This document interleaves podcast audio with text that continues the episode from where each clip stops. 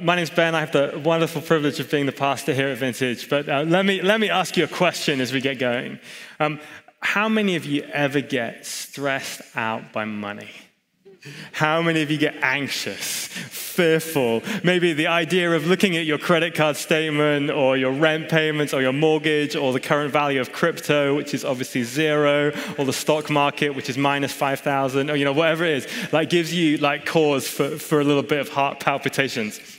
Um, well, this may or may not, not help you, but, but you're not alone. Um, two, two big studies in the United States last year um, found, first one said that 73% of Americans rank money as their biggest stress. And in fact, if you're in Gen Z uh, or if you're a millennial, that actually rises to 81 or 82%, four out of five.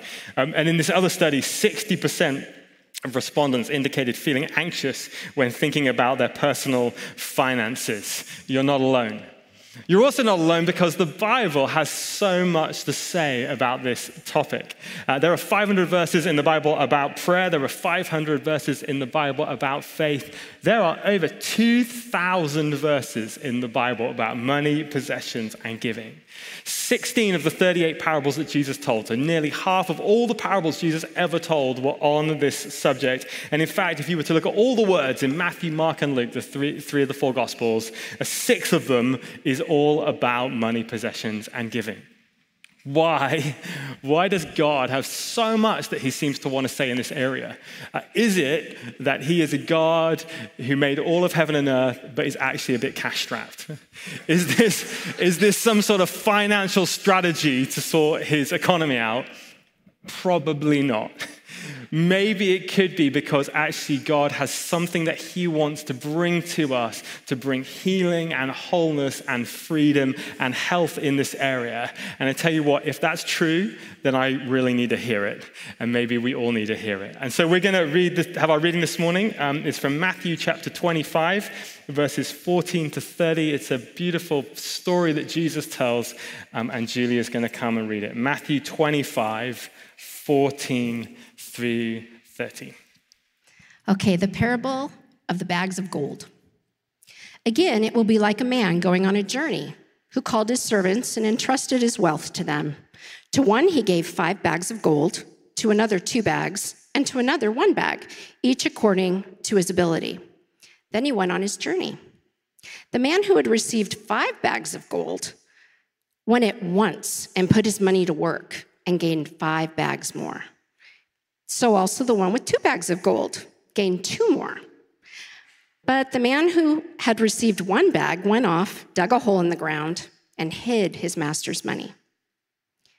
After a long time, the master of those servants returned and settled accounts with them. The man who had received five bags of gold brought the other five. Master, he said, you entrusted me with five bags of gold. See, I have gained five more. His master replied, Well done good and faithful servant. You have been faithful with a few things. I will put you in charge of many things. Come and share your master's happiness. The man with two bags of gold also came. Master, he said, you entrusted me with two bags of gold. See, I have gained two more. His master replied, Well done, good and faithful servant. You have been faithful with a few things. I will put you in charge of many things. Come and share your master's happiness. Then the man who had received one bag of gold came. Master, he said, I knew that you are a hard man, harvesting where you have not sown and gathering where you have not scattered, scattered seed. So I was afraid, and I went out and hid your gold in the ground. See, here's what belongs to you. His master replied, you wicked, lazy servant. So you knew that I harvest where I have not sown and gather where I have not scattered seed? Well, then you should have put my money on deposit with the bankers so that when I returned, I would have received it back with interest. So take the bag of gold from him and give it to the one who has 10 bags. For whoever has will be given more, and they will have an abundance. Whoever does not have, even what they have, will be taken from them and throw that worthless servant aside into the darkness where there will be weeping and gnashing of teeth. Thank you. Sometimes Jesus' parables take a little bit of understanding, sometimes they take a little bit of explaining. This one, you can consider it like an elementary grade parable. This is why I love it so much. This is like nice and straightforward. So there's this rich businessman, a nobleman, and he has a lot at his disposal. He has business dealings, he has things that he is doing. But he needs to go away on a long journey. He's going to be gone for some time. And because there's no internet banking or online share trading or like Bitcoin or anything else, he does what, what would have been completely culturally normal at the time, which is to divide up his wealth into different parts and to give it to different of his servants to look after, to steward, to care for it so that one day when he would return, he'd be able to say to them, What did you do with what I entrusted to you?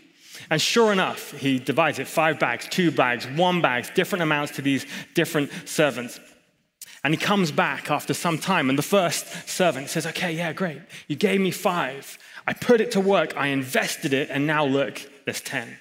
The second servant, you gave me two bags, I put it to work, now there is four bags of gold.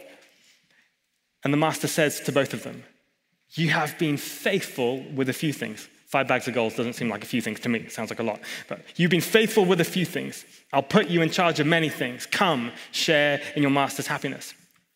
And then along comes this like third servant, and he's just had, he had one bag of gold. And the master said, Hey, what did you do? What did you invest it in? What's happened to it? And he says, like, I was scared.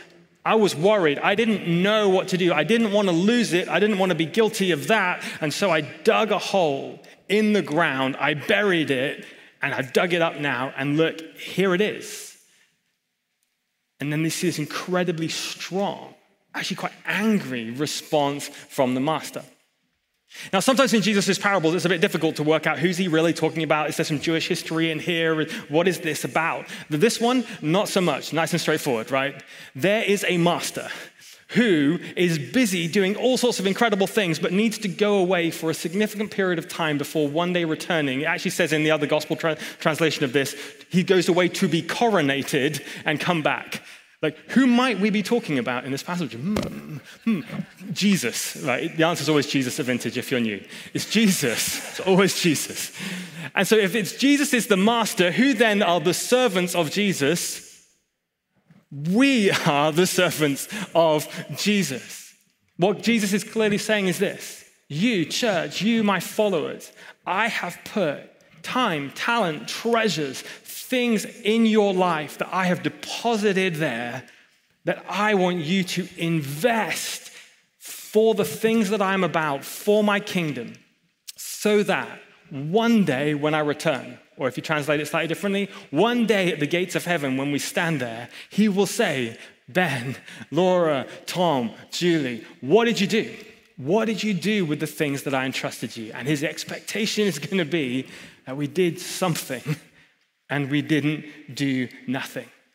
Now, maybe your anxiety levels from the beginning have just gone up slightly, not down. I don't know, but hold on, hold on with me. To understand a right relationship to money and everything else, we need to see and understand that we are kingdom investors. So, what's a kingdom investor? Well, to be a kingdom investor, the Bible says time and time again, revolves around one particular word, and it is this word the word generosity. Generosity.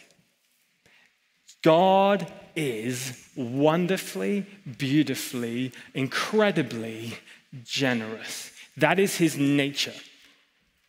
Um, there's a, a, wonderful story which I didn't make up, and I tell it every time I'm giving a sermon like this. So sorry if you've heard it nine times from me already. But the story of a guy who's ready to catch a flight at LAX. And, and he's, running, he's running a little bit early, not like me, he's running a little bit early. And so he goes and buys a cappuccino and a little bag of donuts. And he finds the only seat in the terminal where he can sit down. It's right across from another businessman. So it's a bit awkward because two guys, they don't want to look each other in the eye, but you know, he sits down at the seat and he's there. And so he puts his coat, his jacket off, and he puts his like wheelie bag down and gets his mobile phone out, cappuccino, bag of donuts starts to scroll through idly, and it takes a little sip of the cappuccino, reaches out to the bag of donuts right there in the middle of the table. He reaches in and he takes, takes one donut, goes back, just like scrolling through the Instagram. Out of the corner of his eye, though, he spots the other guy across the table. The other guy without missing a beat, looks up, smiles, reaches out to the bag of donuts in the middle of the table and takes one of the donuts. Right, the first guy, like being a guy, he's not like about to kind of show any public emotion, but inwardly he's going like, "Oh my goodness, this guy is a donut thief. He is literally stealing my donuts right in front of my eyes." But I'm, I'm going to be passive aggressive about this. I'm not going to make a scene. So he takes the bag of donuts, which are right in the middle of the table, and he grabs them and he yanks them right the way to this edge of the table, right in front. So it's extremely clear whose donuts they are. And he takes another donut and he angrily shoves it in his mouth and starts angrily. Seen someone angrily scroll the social media? He's like angrily going at the social media. The other guy across the table, again, doesn't so much as miss a beat. Look across the table, reaches right over and takes the last donut from the man's bag. The very last donut. Like the first guy, you can imagine, is completely losing it internally at this moment. Like he's literally about to erupt when the tannoy comes on and it calls the second man's flight. So the second man, he gets up, doesn't, doesn't miss a beat, just smiles, picks up his stuff, walks off down the concourse. Now, the first guy's literally about to race down the tunnel. He's like, I'm going to get this guy. I'm going to get him. When the tannoy comes on again and his flight is called in the opposite direction. And he can't believe it. Like, he doesn't even get a chance for retribution. And so he reaches down, he grabs his coffee, grabs his jacket, reaches down for his wheelie bag. And there on the ground next to his wheelie bag is his bag of donuts. All along, he thought that the other guy was stealing from him when actually all along the other guy was sharing his donuts graciously and kindly. As J. John, who's a famous evangelist who tells a story, said, This is what you need to know God owns all the donuts. God owns all the donuts. God owns all of everything. This is in 1 Chronicles 29. Yours, Lord, it's the greatness and the power and the glory and the majesty and the splendor. For everything in heaven and on earth is yours. Yours, Lord, is the kingdom. You are exalted as head over all. Wealth and honor come from you. You are the ruler of all things. You know, we exist out of God's very beautiful generosity. The reason God created in the first place wasn't because he needed us, wasn't because he actually had some specific reason that we had to happen, but because of his loving kindness that birthed us. If you ask the scientist, like, what is the probability that a human being can exist on a planet and have exactly the right amount of nutrients and oxygen in the air and water and all these things, they'll tell you it's almost entirely impossible for that to happen. And yet we exist. If you, if you put your hand on your chest right now, hopefully you'll feel a heartbeat. If you don't, nudge the person next to you quickly and we'll sort you out. That life that you have, that breath that you have, is God's generous gift to you. Maybe this morning, I don't know, maybe you had the luxury of having some electricity. It was cold and gray and you turned on a light. Maybe you had running water. Maybe you had breakfast. Maybe even this week you've benefited from some education or some health care. You are amongst some of the most blessed people. I am amongst some of the most blessed people ever to have lived. I found out last night at a charity thing we're at 40% of the world live off less than five US dollars a day. Like, we are the recipients of incredible generosity. I went to see the, my eye specialist this week because you won't know this probably, but uh, if I didn't have contact lenses and things, I'm actually just about legally blind now. I can't, can't see anything. But because I live in LA, because I have an amazing doctor and have access to health insurance, I can actually, for like $30, get a pair of incredible contact lenses, which means I can nearly see 2020. At any other place in the world, any other time in history, I would be blind. We are all, whether we feel it or some of us absolutely don't feel it, the recipients of generosity. Now, we might say, we might say, hold on a minute, Ben. Like, but when I don't go to work, when I sit around and watch Netflix all day, like I don't get paid, I get broke, I would be on the streets. Notice this. This is the following on from the 1 Chronicles bit. Verse 17. You may say to yourself, My power and the strength of my hands has produced this wealth for me, but remember the Lord your God, for it is He who gave you the ability to produce wealth. He gave you what you need to be able to do the things that you need to do. God is generous. So to live out of that story, to be a kingdom investor, means not only receiving God's generosity, but actually mirroring it, bringing it, exploding it out into the world. Out into the world. In the um, Old Testament of the Bible, when the Israelite people were finding their shape as a nation, God gave them laws and rules for all sorts of different things. But, but one of the central ideas was the idea of what they called tithing. And effectively, what would happen was this was that when there was a harvest in the land, because they were almost all subsistence farmers, they would take the very first and the best one tenth. That's what tithe means. And they would take it to the temple or to the place of worship. And some of it would go so that the, the temple, the place of worship, could thrive and be healthy and abundant. And we talked about that, about the life of the church a few weeks ago. For the city, for the nation to thrive, the church has to thrive. The place of worship has to thrive. That's where the first bit went. The second bit went to the poor, the lost, the lonely, and the least. Like we also said about the church a few weeks ago, no one gets left behind. We are in it together. They were in it together. They literally provided food for people who could not provide food. But the third part was the most surprising because the third part of the tithe was used as a burnt offering. They literally burnt it, like right there. And if you're an economist or a businessman, you're like, that one doesn't make sense. like, they shouldn't have done that because that doesn't have any output, except it was a beautifully symbolic gesture which said this We the farmers are not in control. You are. We actually cannot and will not provide everything we need for ourselves. We choose to trust in you. And as we do that, because that's what they were asked to do, we know that the Lord will provide for us. That He will, and the word which goes throughout the Bible is this He will bless us. Now, the word blessing gets entirely misused uh, in modern culture. But there are four specific blessings that we see come through the Bible about what it means when we learn to be generous. The outputs, the things that happen when we're generous. And the first one is this generosity changes me. Generosity changes you. 1 Timothy 6 9.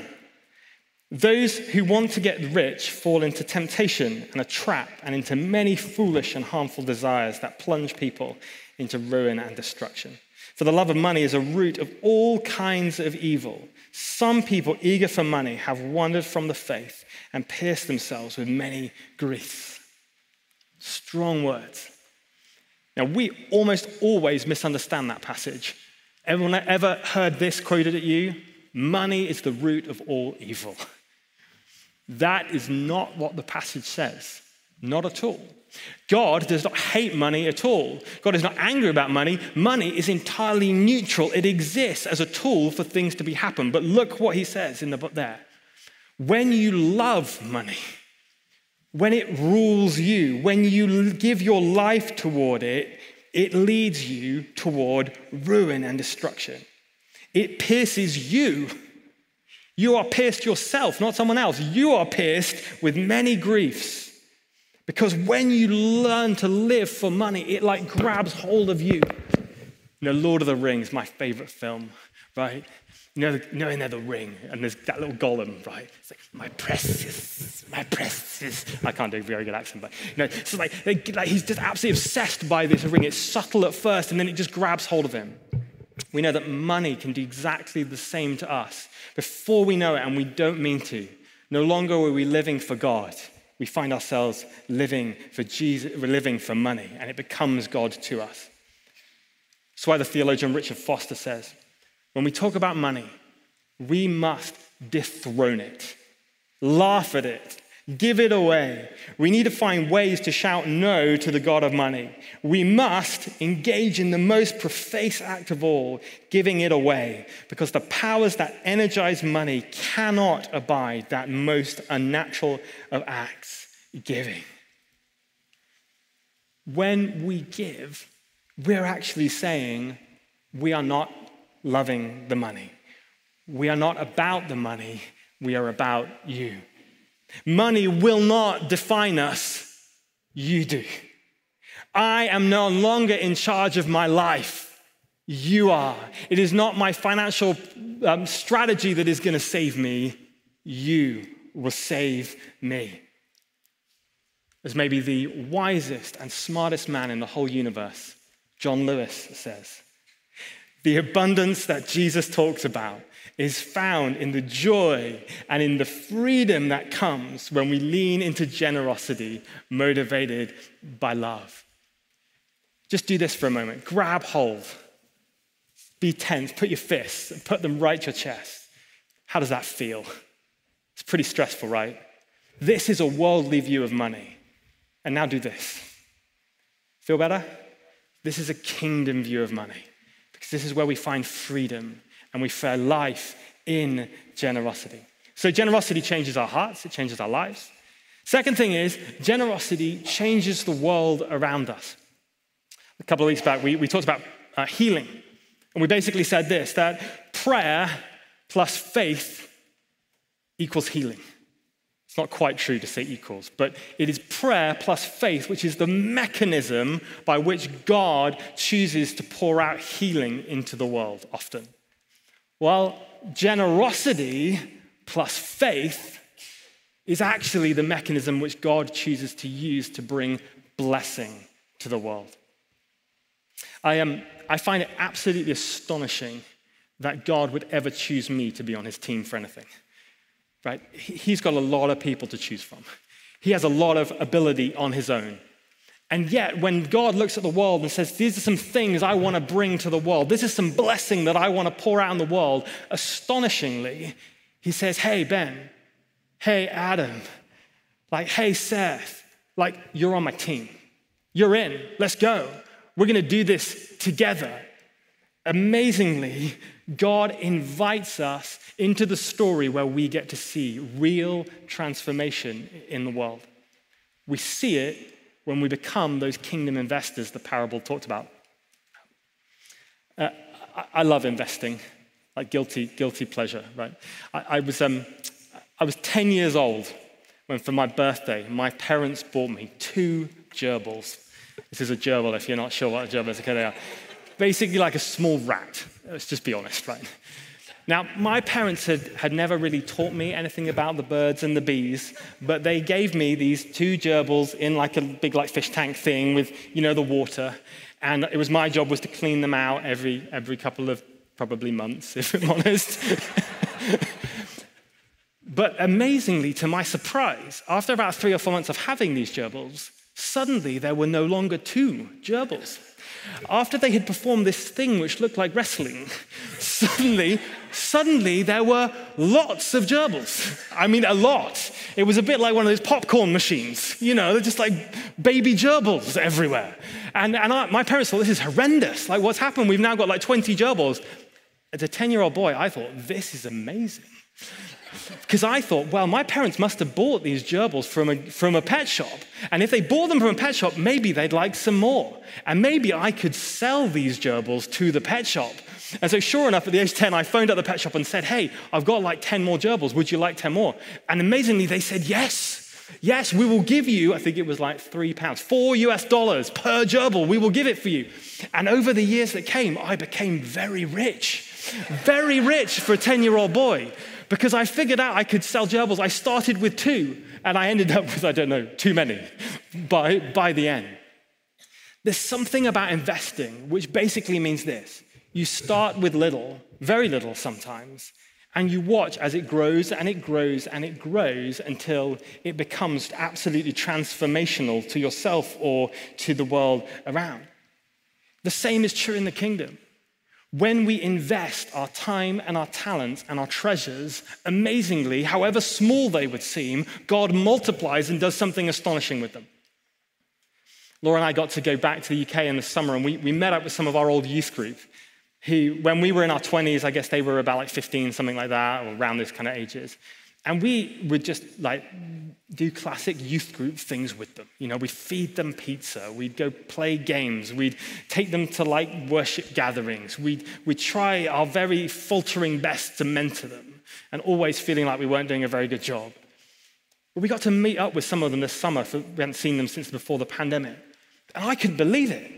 Like one of them was like, oh yeah, like I'm a pastor now and I'm leading a church. Oh, I'm a missionary to another part of the world. Oh, I'm a business leader. Oh, I work in local government. And all of them pretty much were like going for it with Jesus.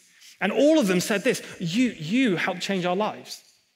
Now, in my mind, I'm like, I don't know how that happened because I didn't think I was, we were very good at this at all. But for them, it was transformational. And so with those small youth group, suddenly there are ministries all over the place. We also got to um, catch up with some friends for whom we, we started a church. Laura and I led a church plant like 11 years ago. It was a new church plant in England. And they've had a tough time as a church plant, if I'm honest. But I got to catch up with some of them because I realized that out of that little ragtag group of people, there are now 15 churches across the whole world who are led by people who were mentored and grew in that first church plant. God takes the little, the, inf- the imperfect, the faltering, and astonishingly, because he's really good and we're not necessarily really good, he multiplies it and pours out incredible kingdom economic blessing in the world. He does. He's doing it right here, if you weren't aware. Like he does it with our time, our talent, our treasure. Just, just I want to show you a video. This is a video about, about you guys, about this place.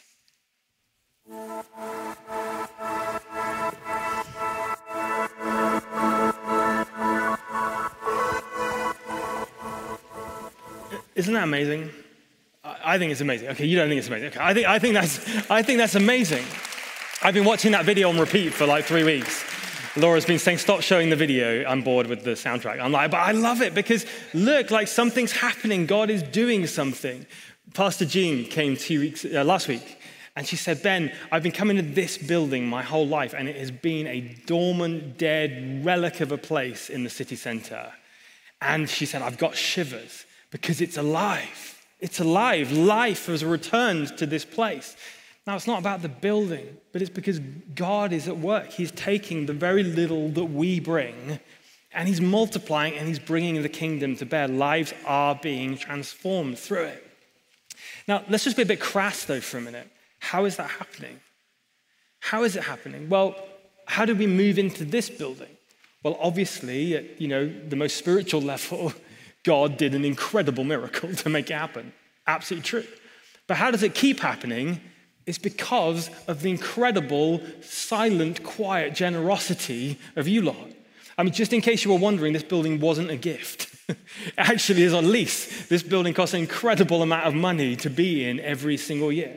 How is it that we have astonishing moments of worship and encounter with the Lord, with Tom and Cinta and creativity, it's because of your generosity that brought those guys financially out from the UK. Why is we got an exploding kids ministry right now? Because Camilla and Sam and Laura are employed by you guys to work with our children because we're hoping to employ a youth pastor for the same reasons.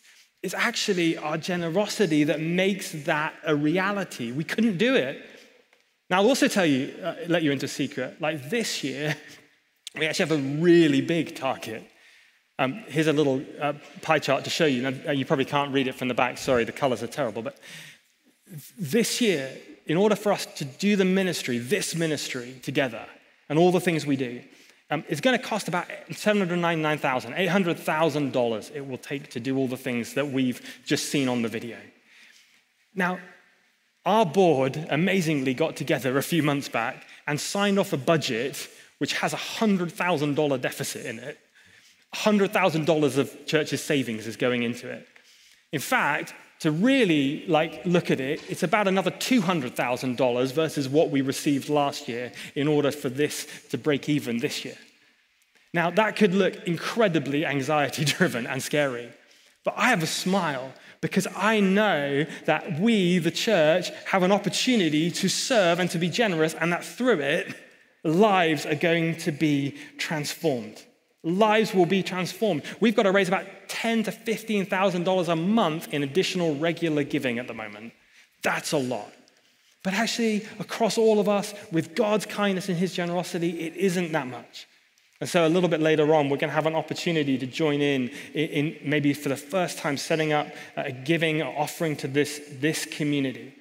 But you'll notice on that thing that over 10% of what we receive, it's the orange bit, you can't see it, it says outreach, goes straight out of the doors because we realize that even as we're blessed, it's not enough for just us to be blessed. We want to see transformation and blessing in the city, which is why 10 11% of that goes straight out to mission partners like Door of Hope and STARS and Claris Health and benevolence funds and things like that, so that the blessing doesn't stop with us. When we're generous, 100 people come on Alpha. When we're generous, we get to set up a new mission partner with Mexico. When we're generous, we see many children and young people hear the good news of Jesus. We get to involved in homelessness. When we're generous, suddenly the kingdom comes to our neighborhoods. So generosity um, changes us, changes the world around us. Third thing is, generosity actually, as if that wasn't enough, and I think it is enough, but if that wasn't enough, generosity actually changes our situations changes our situation. Um, in the, again, in the Old Testament, the Bible, the prophet Malachi, uh, he, he, uh, he, he brings the word of the Lord to a Jewish community who were really struggling. It was not a blessed time. It was not a financially brilliant time. They were having a rough go. And yet, the word of the Lord comes to them, Malachi 3.10. Bring, the Lord says, the whole tithe into the storehouse, that there may be food in my house. Test me the only place in the whole Bible God says, Test me. Here, test me, says the Lord, and see if I won't throw open the floodgates of heaven and pour out so much blessing that there will be not enough room to store it. Right? Now, people misunderstand this passage massively. It's called the prosperity gospel. It's not in the Bible, right? But here's what does happen. Amazingly, what were told here is that when we give generously, when we open up our hands, astonishingly, God also opens up his hands. That we live with a God who is more generous than we are. That when we give, God actually says this You can't outgive me. You can't. You can't outgive me. And just in case you think I'm making it up, I want to show you another quick video, which is from two people who are in our church and they're here this morning. And this is what their response was when last year we did a, a giving challenge. This is what they said. Hi, everyone. I'm Mark. I'm Emily, and we did the Giving Challenge earlier this spring with Vintage Pasadena. Uh, we had already been regular tithers. Uh, we grew up that way, and when we got married, we continued that. Um, so, with the challenge that came up, we decided to take a risk and increase our giving by about 10%. Uh, which was a little nerve wracking hmm. because we had some pretty aggressive personal savings goals at the time. We were saving for a down payment on a house, uh, a long delayed wedding reception and a trip we're hoping to take next year. So we were concerned maybe that increasing our giving might cause us to compromise those saving goals. Uh, but you know, we we checked in on our budget regularly, and the money just kept showing up. Like we didn't even really drastically change any spending habits, but God provided. We were able to sustain the increased spending and meet our goals. So actually, after the challenge ended, not only did we not ask for our money back, but we we've kept giving at that increased amount. Yeah, and then even this past summer, another miracle was that God provided a way for uh, my medical bills to be paid for because mm-hmm. I had a cancer diagnosis and that was pretty scary. And when the medical bills came in, the insurance really um, paid for it all. Uh, as well as we had friends and family uh, give us meals here and there. So that was a real big blessing on both accounts. So seeing God's providence and His um, gift and blessing during that time was was amazing and, and something you, you can't budget for, have a line item for, anything like that. So the reason Mark had no hair there was because he was going through chemo. Um, he's right here now. Look, he's got loads of hair. Um,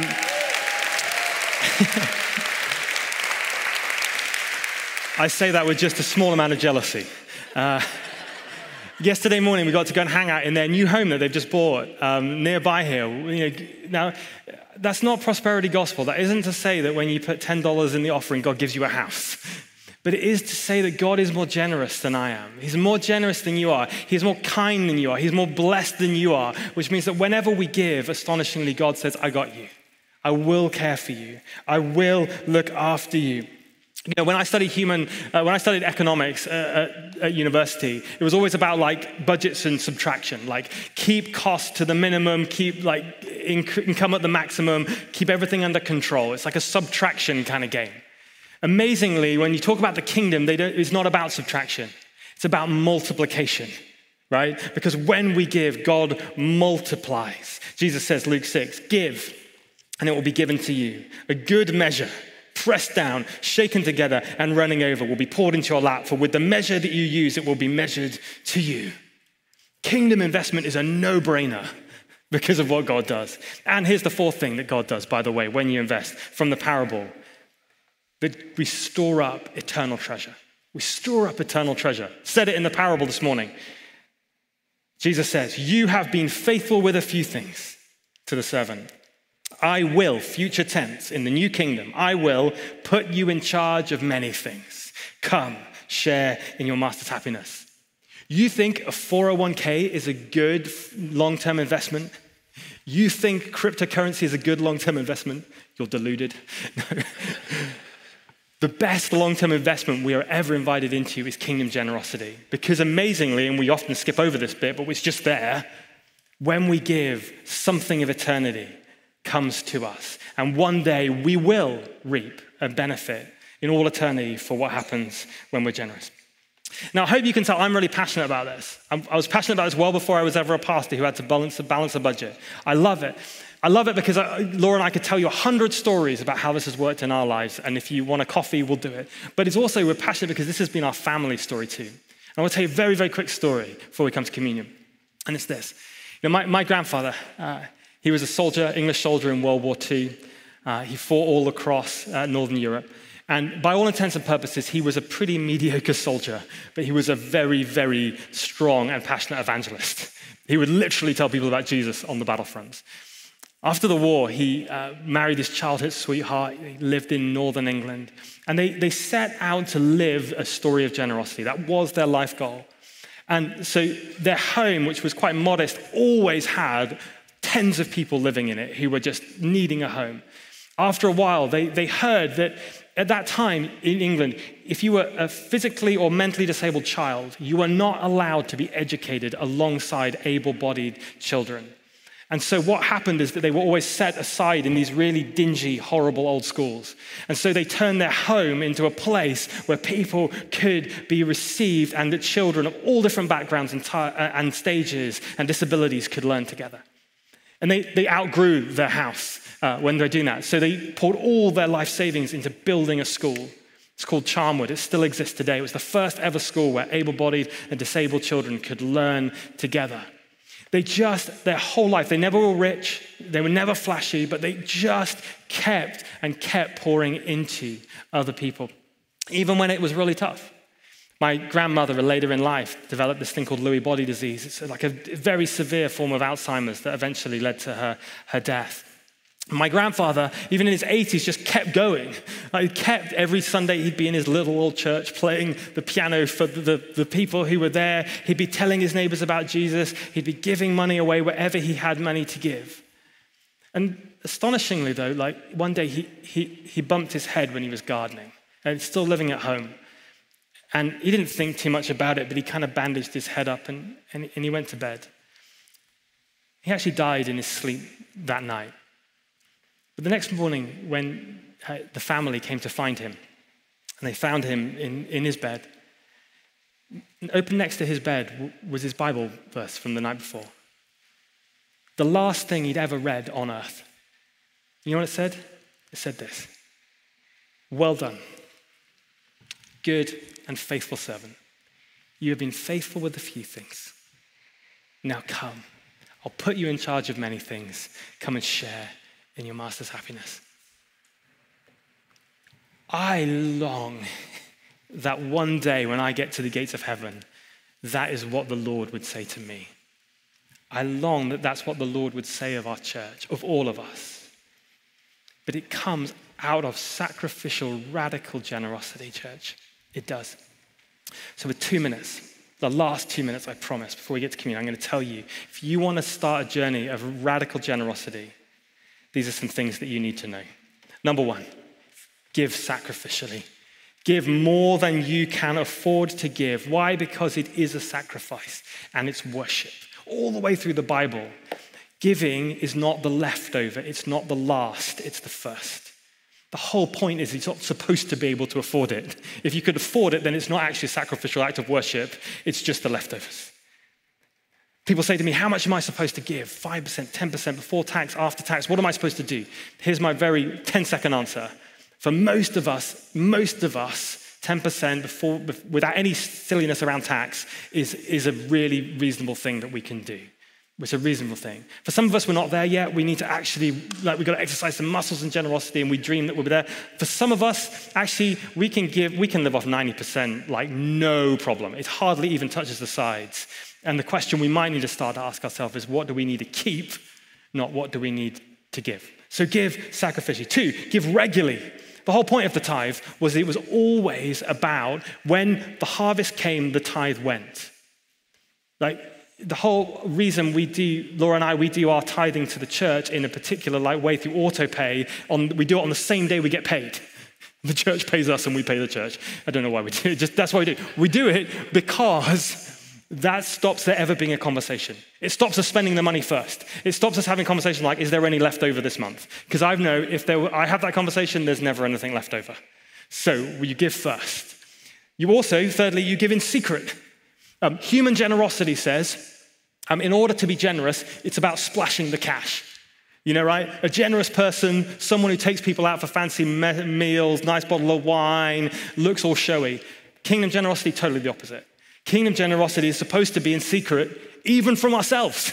Jesus says, when you give to the needy, do not let your left hand know what your right hand is doing. That's a bit weird, but it's there, like, so that even I don't have, the reason I use autopay and I don't get any email confirmations is so that I don't have a conversation with myself. Hey, Ben, you were so generous. Hey, you were so great. Or, oh, I don't think I'm going to do that next month because I need to do something else. It just happens. We learn to live when we do it in secret. And fourthly, finally, do it cheerfully. 2 Corinthians 9, remember this. You anxious church who we get scared about money. This is what we know. Whoever sows sparingly will reap sparingly. Whoever sows generously will reap generously. Each of you should give what you've decided in your heart to give, not reluctantly or under compulsion, for God loves a cheerful giver. God loves a cheerful giver.